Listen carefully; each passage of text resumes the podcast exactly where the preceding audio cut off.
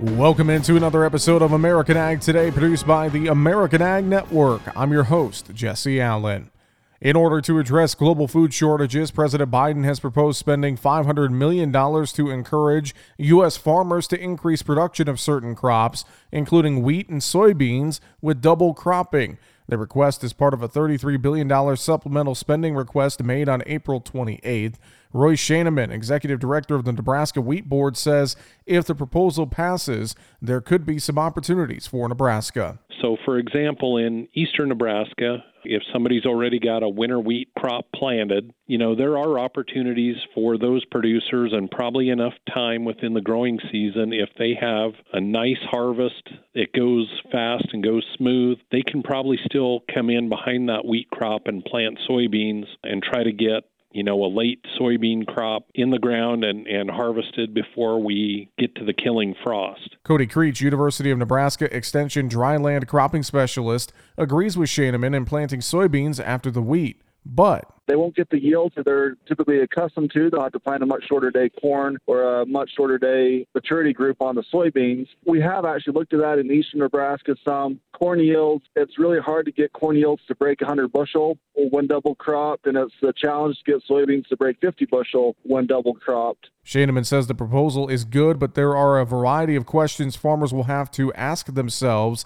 if the proposal goes through. Now, our growing conditions for wheat across the U.S., for the most part, right now are not favorable. Or, you know, we've had areas where they're too wet and we've got areas where it's too dry, you know, so we already have producers starting to think about seed availability for the next crop. And then again, are we going to have access to inputs and at what cost? A $33 billion supplemental spending request also includes aid to Ukraine. If Congress passes a version of this emergency supplemental funding request, it will augment the fiscal year 2022 appropriations bills.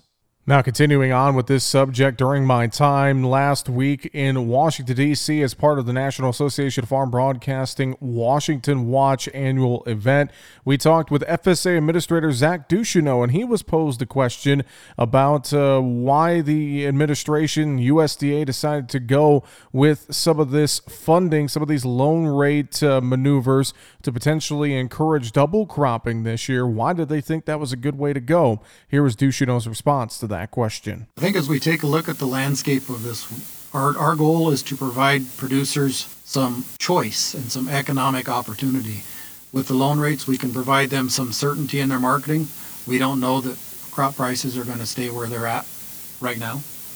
So the marketing assistance loans give them an option to leverage their production against a price that is more tied to contemporary prices than what it may be two years ago. To give an example of where that methodology sometimes doesn't work, our livestock forage disaster program is indexed to the lesser of last year or the previous two years' corn prices. And that clearly didn't work for our producers that were experiencing the widespread drought in LFP. So as we move forward in our programs, we've got to try to think about how we can have more contemporaneous criteria for the assistance that we provide to our producers. That response was followed up with another question regarding the accuracy and adequacy of the farm safety net with input costs and more rising here for our farmers. Here was Ducheneaux's response to that question. I think that remains to be seen. I know that there is a lot of conversation about why those prices are high and what's really driving inflation. And I know the Secretary is directing people to take a look at corporate profits right now. If people are profiting on the sentiment of the times, well, that's something that just drives home the point that we need to empower our producers economically to have choices. Because until the producer has a choice at the end of the production season with what they're going to do with those units of production, we're going to be stuck in this paradigm where they've only got one way to go. You know, and I had a chance to sit at a meeting and listen to Senator Tester talk about his hometown. And there used to be two or three grain elevators there. Now there's none. So those producers don't have the choice with their produce to go somewhere. And I think we've got to continue to address that. Again, that's comments with FSA Administrator Zach Ducheneaux from last week during the National Association of Farm Broadcasting Convention's annual Washington Watch event. We'll have more comments from Washington Watch coming up here as we go throughout the rest of this week on a host of topics here on American Ag Today.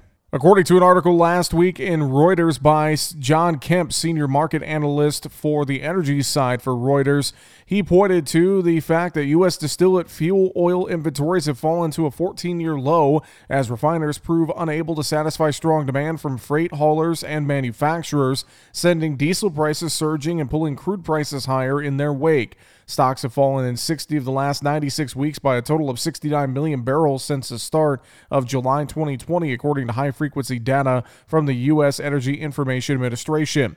The depletion has more than reversed a 49 million barrel buildup during the first wave of the COVID epidemic and lockdowns in the second quarter of 2020. Two weeks ago, stocks had fallen to just 104 million barrels, the lowest since 2008, and before that, 2005. Distillate stocks are now 31 million barrels, or 23% below the pre pandemic five year seasonal average for the years 2015 to 2019. The projected inventory outlook has tightened since the start of April when stocks were on course to fall to a low of 107 million barrels with a range of 96 million to 114 million. The resulting shortages of distillates are driving prices for both distillate itself and crude sharply higher and are bleeding across into shortages and higher prices for gasoline and jet fuel.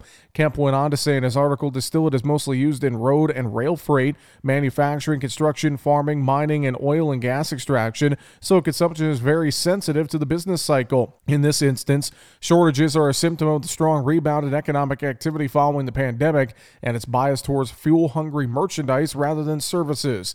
Similar shortages have been observed in the late stages of previous business cycles, with stocks rebuilding once the economy enters a mid cycle slowdown or an end of cycle recession. A long term time series shows distillate stocks do not replenish themselves spontaneously. They only recover when the economy goes into a soft patch or a full blown recession. At present, refiners in the United States and the rest of the world do not have enough capacity to satisfy the high level of demand, according to Kemp. The shortage is likely to be intensified later in 2022 and 2023 as a result of U.S. and European Union sanctions on Russia's petroleum exports because Russia is a major supplier of distillate fuel oil. Given that global crude production and refining systems are already stretched to the limit, the only way to stabilize inventories and prices is for consumption to grow more slowly or fall, which will require a business cycle slowdown. Again, that is an article from last week in Reuters from John Kemp. He is senior market analyst for energy for Reuters, based in London. You've been listening to American Ag Today, produced by the American Ag Network. I'm Jesse Allen, wishing you a great day.